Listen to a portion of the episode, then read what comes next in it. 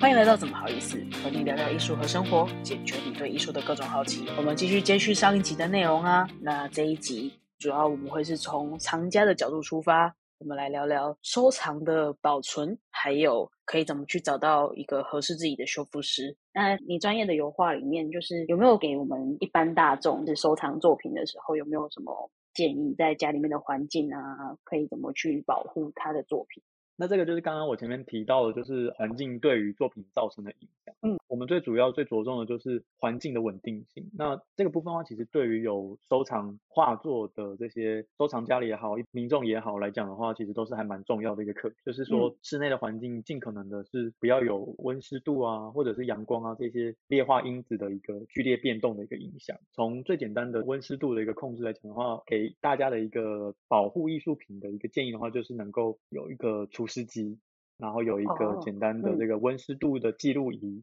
可以挂在家里，然后你可以有事没事就去看一下这个温湿度记录仪它上面的这个数值。那如果说湿度来到七十八十的时候呢，那我就会建议你可能在室内可以开一下这个除湿机。嗯除湿机的话，可能就是大概设定在六十度。嗯温度的话呢，其实没有特别的要求，那但是就是尽可能的，如果说有像刚刚前面提到的像落地窗啊这一类的这种窗户的一个情形的话，就是避免说阳光的直晒啦，因为刚刚前面也提到说，光线对于艺术品或者对于一些颜料、染料来讲，其实它都是很致命伤害的因素，所以说嗯。尽可能的避免直射。如果说就是一般的情况下的话，就是刚刚前面我们提到霉菌，它自身的条件就是一下温湿度很低，然后突然一下飙高，飙哦高之后就一直嗯。在很高的一个状态下，然后一直持续了好长一段时间之后，突然又又有一个剧烈的波动，那这样的波动的行为其实就很容易有一些啊、微生物的一个滋生的一个情况，因为其实这些霉菌它平常是以在一个休眠的状态可能存在于你的画作上面的，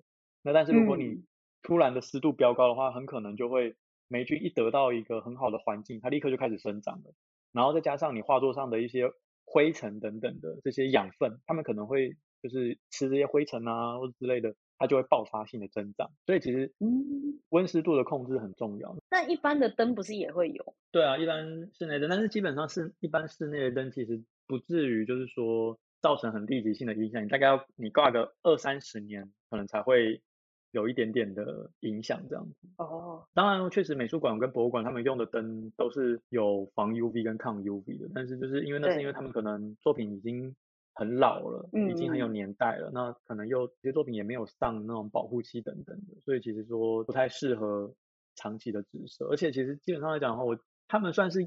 以预防性优先啊、就是他们会做很多超前的保护，可能在一般修饰来讲，我们会觉得这个其实没有绝对的必要性。但是如果说美术馆、博物馆的话，他们可能有更深远的考量，或者是说他们其实思考的是在这个环境中的完备性。因为其实他们有时候常常会有一些来宾啊，或者是一些国外的专家学者，他们可能会来到这个单位来参观等等的。那有做这些事情，其实也可以让他们去做一些交流啊、分享等等，因为他们其实有时候也是仿照国外。我不会说这个是完全没有用的，但是就是啊、呃我觉得他们算是超前部署吧，就是他们做的会比起我们认为需要的再多更多这样。就是像就像你平常吃维他命 C，你差不多一天吃个一颗就差不多，然后但是他就一天要吃个嗯十颗、二十颗这样子，这种感觉。哦，原来差这么大。呃对对对，而且因为他们就是经费比较充裕啦，他们可以做一些嗯更多的一个嗯保护的措施等等。嗯。那刚刚提到的这个灰尘的部分，其实也是各位厂家在生活中可以去注意的一个环节，就是定期的可能半年或者一年做一次简单的画作的表面除尘。那这个除尘的部分，你其实可以不要把它想的太复杂，你就是简单的拿一个软毛的毛刷，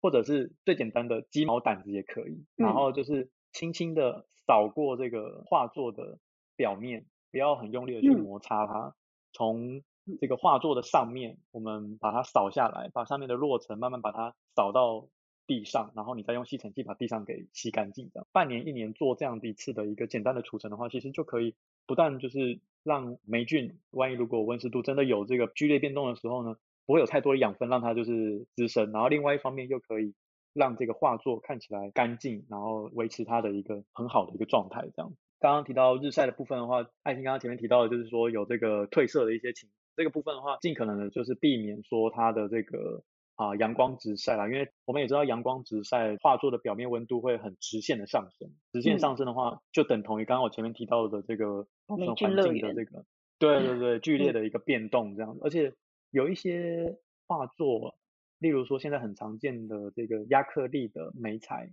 亚克力化其实亚克力化现在很常见了。那亚克力它的这个不耐高温，所以如果说你会西晒的是亚克力化的话，其实亚克力化的颜料可能会有软化的一个情况。那这个部分的话，也可能会造成说，哎，画面可能会出现一些问题。它软化之后，甚至有可能会发黏。那这个也会造成画作的一个后续的一个保存上的问题。所以我们会很建议说，给予作品一个良好的环境，避免温湿度的剧烈波动，然后。避免它的这个表面有大量的灰尘堆积，还有就是避免阳光直射。我觉得这个是在收藏画作作为观赏、作为收藏之用的大众们可以就是试着去先做到的一个部分。然后更专业的这个部分的话，其实就可以请教修复师啦，或者是一些艺术相关的这个保存人员。这样子的话，你可以得到更多，因为他们可能会针对你的环境的一些部分去做一个。啊，了解，然后再告诉你说你可能遇到的一些风险，这样，然后你就可能在后续去做一个应用。那像学长也有另外一个专业是复合媒材，那复合媒材的话又那么多种，那他有没有什么比较一个大方向可以去去先注意的地方？啊，复合媒材的话，你看我叹一开始都叹了一口气，就就 我都要长叹一口气，我只能说就是肺腑之言了。虽然我这样很有点不好意思，但是。大家真的要购买复合媒材的时候，可能就是要多多小心，要三思而后行。因为其实现在啊，我有许多的啊来询问受损的一些现代艺术的作品，很多都是复合媒材。那这个复合媒材有的时候我看到，我真的觉得这个这个真的很难去做修复，因为有一些是公仔，有一些是塑胶玩具。有一些是嗯那种铰链或怎么，有些很复杂的，它这个很难去做修复。也许你可以把它粘起来，你可以把它让它变得稳固，可是你很难修到像原本一样这么的完美无瑕。当然，也许有修复是可以，我可能还没有这样深厚的功力吧。但是我就是说，嗯，这一类的作品真的非常难修复，因为我其实也有一个修复师的朋友，他专门在做一些啊玩具的修复啊或处理之类的，他本身这是他的兴趣。可是他也说，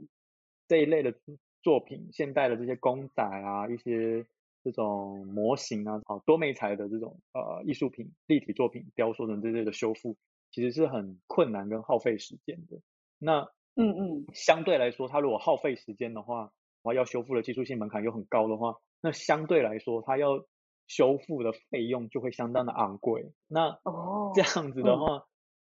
一般来讲，其实我遇到了很多厂家，他们愿意提供比较多的修复费用的部分，其实是会比较少的。对，而且甚至有的作品，你可能买这个作品大概只花个几万块，但你修也要几万块，那可能很多人就不能接受这样子。所以就是说，你你今天在选择收藏艺术品的时候，如果你选择的是复合媒材的话，你自己就要有一个心理准备，是你可能用。同样的金额购入这个复合媒材的作品，但是未来你在保养它、你在修复它、你在替它延续生命的同时，你也要付出相同的代价，甚至更多的代价来处理它。这样，嗯哼，对，就是要有这样的心理准备。那如果提到是说怎么样去长久的保存它的话，那我只能还是必须说，就是像刚刚我前面提到的，用比较好的环境。那如果说这个作品你是可以用像是温湿度控制的这种防潮柜啦、防潮箱，或者是说有一个柜子，然后你有做这个微环境控制的话，是会比较好的。你可以，刚我前面提到有很多不同复合媒材，这个它有很多材料的结合，所以它的每个材料的保存条件都不一样。可是，嗯嗯，基本上每个材料它都有一个最大公约数了，就是你在那个那个 range 之内，它就是比较不容易损坏。嗯，如果说它是在可能湿度大概在五十五。到六十帕之间，然后温度大概在二十五左右，然后你一个恒温恒湿的一个状态下，你就把它给保存在那个里面的话，它可能就可以维持的相当久，这样子，就是给它一个很稳定的环境。所以我就必须说，你你如果选择复合媒材作为你收藏的一个啊艺术品的话，你就要付出相当多的心力去维护它。或者说它就是一个非常珍贵的玻璃鞋这样子。对对对，其实它还是离不开刚刚前面我提到的这个温湿度的控制、照，然后就是一些定期的简易保养。对对对对，这些部分。那啊，只是说相较于一般的平面画作来讲的话，你可能就要有更多的心力，然后可能要去保养它这样。嗯，那雕雕塑呢？雕塑的话，其实稳固性其实蛮好的，因为雕塑当然有很多种。例如说是木质的雕塑，然后可能是金属的雕塑，其实这一类的材质，它们的稳定性都算蛮高的。木头的部分很难因为阳光照射，它就发生什么样的情况，它比较多可能是漏水啊，直接一直滴在它上面，一直就是让导致它腐朽，它才可能会有这样的问题。啊，这个金属雕像的话也是一样嘛，它可能都镀一些金属的表面，然后它也可能有做一些防锈处理。所以基本上来讲，雕塑的部分它的稳定性都蛮高的。那甚至像是说陶瓷这一类的雕塑，经过高温烧结的这个作品来讲的话，它们的稳定性也很高。所以通常来讲的话，雕塑它比较需要担心的，反而像是外力的部分，一些物理方方面的一些影响。它对于温湿度、光线来讲的话，就比较有高一点的抗性。这样，如果你这更深入讨论的话，我们会讨论到一些。温度变化的时候导致的一些收缩啦，嗯，物理性的变化，但是这个是比较极端的部分，真的是环境恶劣到一种程度的时候，他们才会出现这样的情形。像是刚刚前面提到的这个金属的雕像的部分，要真的要让它生锈，嗯，可能就是泡在水里面，或者真的是已经淹水，直接那个水都已经直接就是淋在这个雕像上，才有可能会发生这种事情。嗯，确实，所以说它的这个稳定性来讲的话，会比起一般的画作。比起复合媒材来讲，是稳定性更高的。那在保存上的话，我们的建议方式就是说，避免不当的摆放，因为有一些雕像比较小，那它放在桌面上，你可能不小心撞到的话，它可能掉到地上，就可能发生断裂这种这种撞击的一个影响，对这种物理性的损坏，我会比较建议说，就是放在一个安全的地方啊，可能是地面上或者是稳固的桌面上，定期的做一些除尘的清洁。那嗯，基本上应该这样子，我觉得长期的保存来讲，其实就已经能够达到很好的效果。哦，没想到看起来比较脆弱的雕塑，反而是比较好照顾的。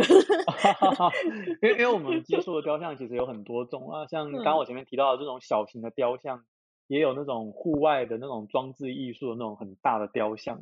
其实嗯呃，在艺术家在创作的过程中，其实可能也要稍微考量一下不同的他的这个作品。在未来保存上可能会遇到面临什么样的一个情形？其实我觉得艺术家有些可以稍微的去了解一下，这样，因为这个也方便未来的收藏家们去做一个保存，那也不至于说他辛辛苦苦做出来的这个作品没几年就坏掉了这样。对，就不同的类型的艺术家也可以多认识一下材料学的部分跟环境安全的部分这样。嗯，学长你在。就是身为一个修复师啊，你在修复作品的时候，你觉得一个很困难的地方，又或者是说有什么你觉得很有成就感的地方？嗯，我觉得 遇到新的问题的时候，遇到并没有的经历过的一些劣化的状况的时候，其实那个是比较困难的。那这个时候你可能需要参考很多资料，然后去跟其他修复师交流一下，然后了解一下。有可能的解决之道，这个过程其实是比较辛苦一点的。像刚刚前面有提到的，像是这个细胶的这个作品，它的这个修复是我我从来没有经历过的。刚接下这个案子的时候，其实我也是还蛮头痛的，该怎么去处理这个作品。所以我后来去找了很多资料，然后去了解说这个材料的可行性，它的一个应用的方式等等。这个过程，那就是确实是比较困难的。但是我觉得这个都还好。其实说真的啦，就是。真的来讲，在修复的专业上，如果你能够去找到一些线索，逐步的去推进的话，其实当下很困难，但之后很多问题都可以迎刃而解。我觉得很困难的事情，在修复上真的很困难的事情，就是你要跟客户沟通，然后还有就是跟你的客户达成共识，在呃相互理解的这个部分，我觉得反而是很多修复师。在未来，如果你要独立创业的过程中，其实这个是蛮大的一个课题，因为其实，在面对不同的客户的时候，不同的客户有不同的需求，然后大家的价值观也不一样，大家对于他所提供的经费，然后你应该要提供什么样的成果回馈于他这件事情，其实是要透过很多沟通、很多的一个讨论去磨合的，因为其实这是一个我们退回最基本的来讲，这就是一个商业行为。那艺术品修复的概念又同样是服务业，但是它又不太像是以物易物的这种，就是我们可能去哎便利商店可能买一个东西，然后就直接交钱之后你就拿到了东西这样。修复不一样，修复有的时候还要包含很多情感的部分。很多感官视觉的部分，然后理念的部分等等，在这个过程中都是不断的要去讨论的。对，所以我觉得很困难的部分就是有一些如果客户不能理解你，他们觉得，哎，我花了这个钱，为什么呈现出来的东西好像没有达到我的要求？这个部分的话，其实是修复师要不断的去在接案的过程中，你要去不断的精进自己的部分，就是你在沟通的方面，然后在呈现自己修复成果的时候，这些部分你要如何让客户能够理解？对，因为其实我也遇过很多客户，就是说，啊。你修这个也没有花多少时间，然后也就这样子，为什么要收费比较昂贵一点这样？那我觉得说，因为其实相对来说，我们必须要承担一定的风险，因为艺术品修复不是说哦我修一修，然后我就直接还给你，但是相对来讲，我必须要承担它的美感，然后承担它的这个啊安全性，然后还有就是我可能要站在方方面面去。思考很多事情，但是这些可能是我们的客户不会知道的，所以如何让客户明白你所做的服务项目，你所能提供的一些可能他看不见的部分，让他理解，然后让他愿意说哦，那我可能理解了之后就是信任你，然后把这个东西交给你，然后你反馈于我的，然后，在这样的理解之下，我能够理解你所做出来的东西确实是这个样子，嗯，能够达到双方的一个平衡，这样我觉得这是很重要的。这个部分的话，当然也是建立在修复师。能够把东西修好，能够呈现出作品最好的一面给客户这样子。但是就是当然有的时候啊，艺术品修复其实是有很多意料之外的情况的。跟你可能去修机车，或者你可能去看医生吃药，你你最终的目的就是吃个药，然后把身体治好。修个机车啊或脚踏车，它就是把东西修好，让你可以继续使用。可是艺术品不一样，艺术品是它要它要满足那个。感官，然后满足委托人他的一个感受，所以就是他这个时候有时候是有点主观的，不是那么客观的。所以其实呃困难的部分是，就是还是回到人与人之间的这个客户跟修复师之间的一个关系这样。所以我觉得是比较困难的部分。但是当然，我觉得随着在这个行业待的越久，从事的这个工作的面向越来越多，其实你是逐渐可以去克服这件事情。嗯，这个是可能一开始年轻修复师会遇到的状况，但是我觉得。随着经验的累积，我觉得后来这个部分的话，其实是可以慢慢的越来越好。嗯，刚刚提到说有成就感的事情的话，当然就是我们在完成客户的修复这个委托，就是修复委托之后，然后将客户的所收藏的这个作品良好的修复了它，交还给客户，然后让。客户能够啊开心啊继续欣赏他的这个艺术品的美，然后我们看到客户这样子很高兴的一个神情，其实我们也会感到很满足。那另外就是说成就感的话，当然也就是说，哎，我又完成了一项很艰巨的任务。这个我觉得给予的啊修复后完成之后的一个成就感，其实我们就是内心还蛮充实的这样一种精神上的满足，这样不是单单只是说哦我今天收到了客户的这个修复的费用。其实我觉得在艺术品修复这个行业当中，其实。如果你只是看金钱的话，其实会比较狭隘一点。我觉得我我认为啦，就是我觉得修复师就是在这个过程会选择艺术品修复，应该有一定成分也是对于啊艺术品的美有一定的感受。那所以如果说透过自己的修复技术、一些修复的方式，能够让这个作品不管是延续它的生命，或者说哎起死回生这样子，都觉得。感到非常的就是高兴这样。哦，了解。那厂家他要怎么找到一个合适他的修复师？找到合适他的修复师，我觉得最主要就是这个修复师就是有没有修复过同样类型的作品，然后是不是能够帮忙他把这个作品给修复回来，有没有这样的经验？嗯嗯。如果有的话，其实经历过同样类型的这个修复的话，其实修复师可能比较有经验，他可能就可以协助这个客户去做这样的一个啊修复处理的部分。那我相信，如果客户知道说。修复师过去就常常在做这个类型作品的修复的话，可能他就会比较信任这个修复师去承接他的对这个工作这样。然后再多比价这样子吗？多比价吗？因为其实我必须说，就是嗯，我这么说好了，如果说今天这个修复师他能够替客户解决问题，嗯，那如果说这个修复师开价如果比较高的话，可能这个客户他也是会愿意接受的。因为其实这个就是看个人。其实我遇到过很多非常多来询价的客户。嗯，我定的价格大概都差不多，可是有些人可能接受的程度就不一样。今天，嗯，一个大老板好了，嗯嗯，报这个价格给他，他对他来讲，这根本就是塞牙缝一个小儿科的一个价格。可是对于一个可能寿星阶级的，或者是说他可能只是一般的这个上班族来讲，他可能就觉得这个是一个很高昂的一个修复费用。嗯，其实考量这个根本的出发点不同。他们能接受的价格就不一样。即便我定了相同的价格，他们的接受程度就是有有所差异。那另外一个就是，我们要回到一个原点，就是为什么要修这件作品？为什么他要出钱来修这件作品？如果说他今天真的很珍爱这件作品的话，他可能就真的愿意用高价去修这件作品。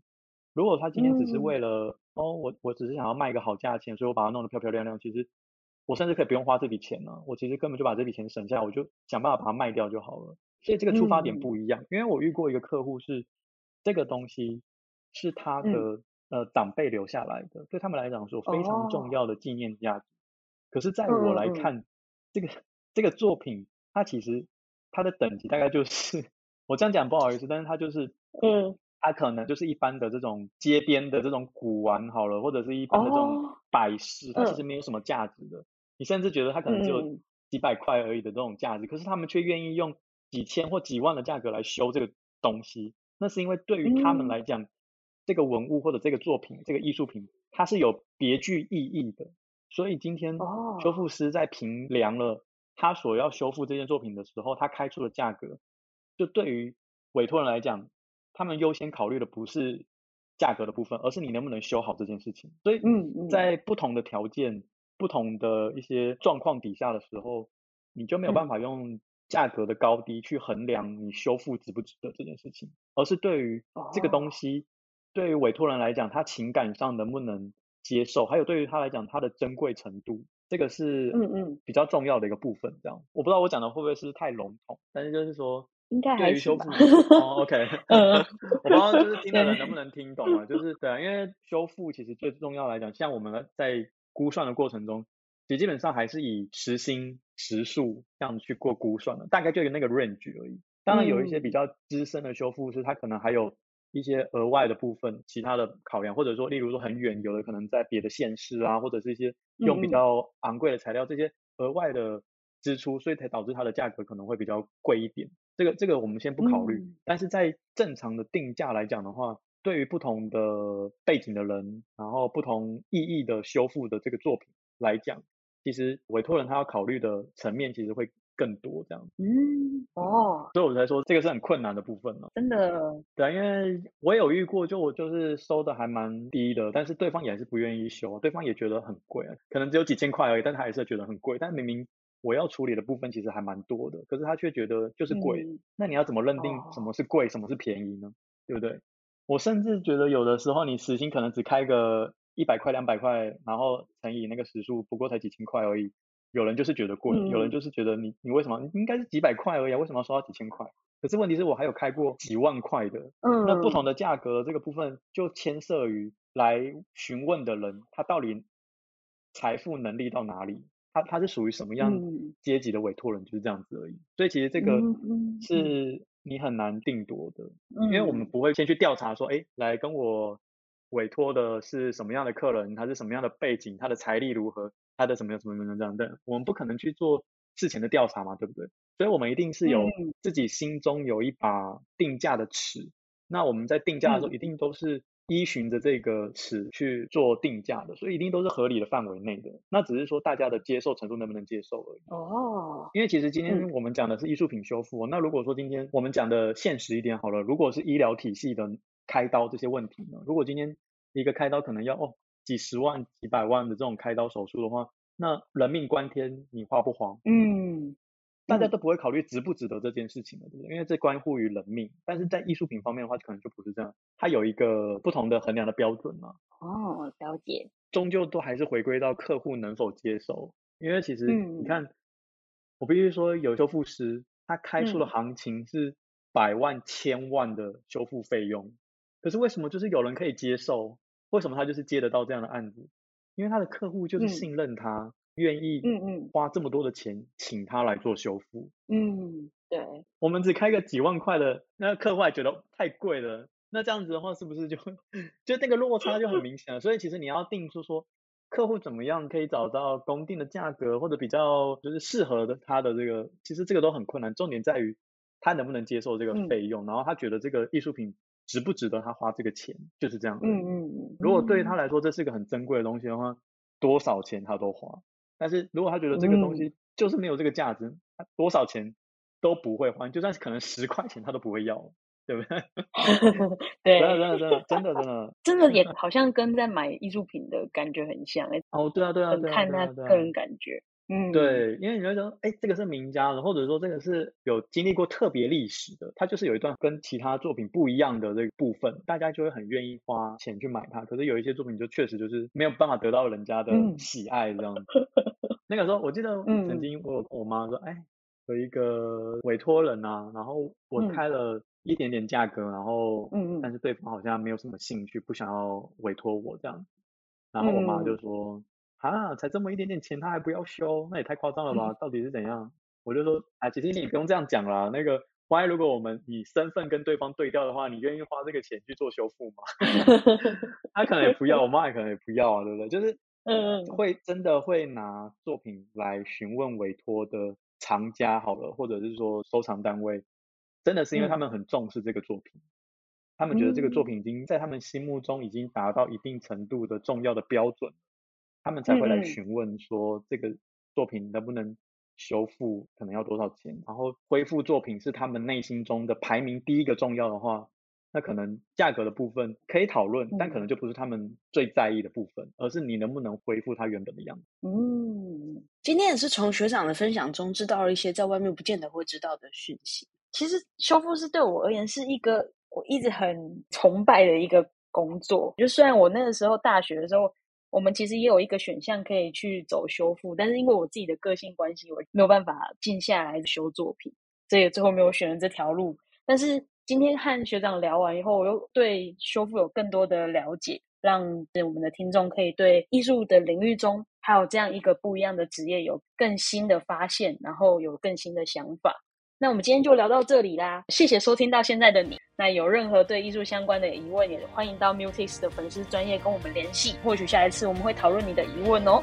那今天谢谢乔治学长啦，谢谢，谢谢，拜拜。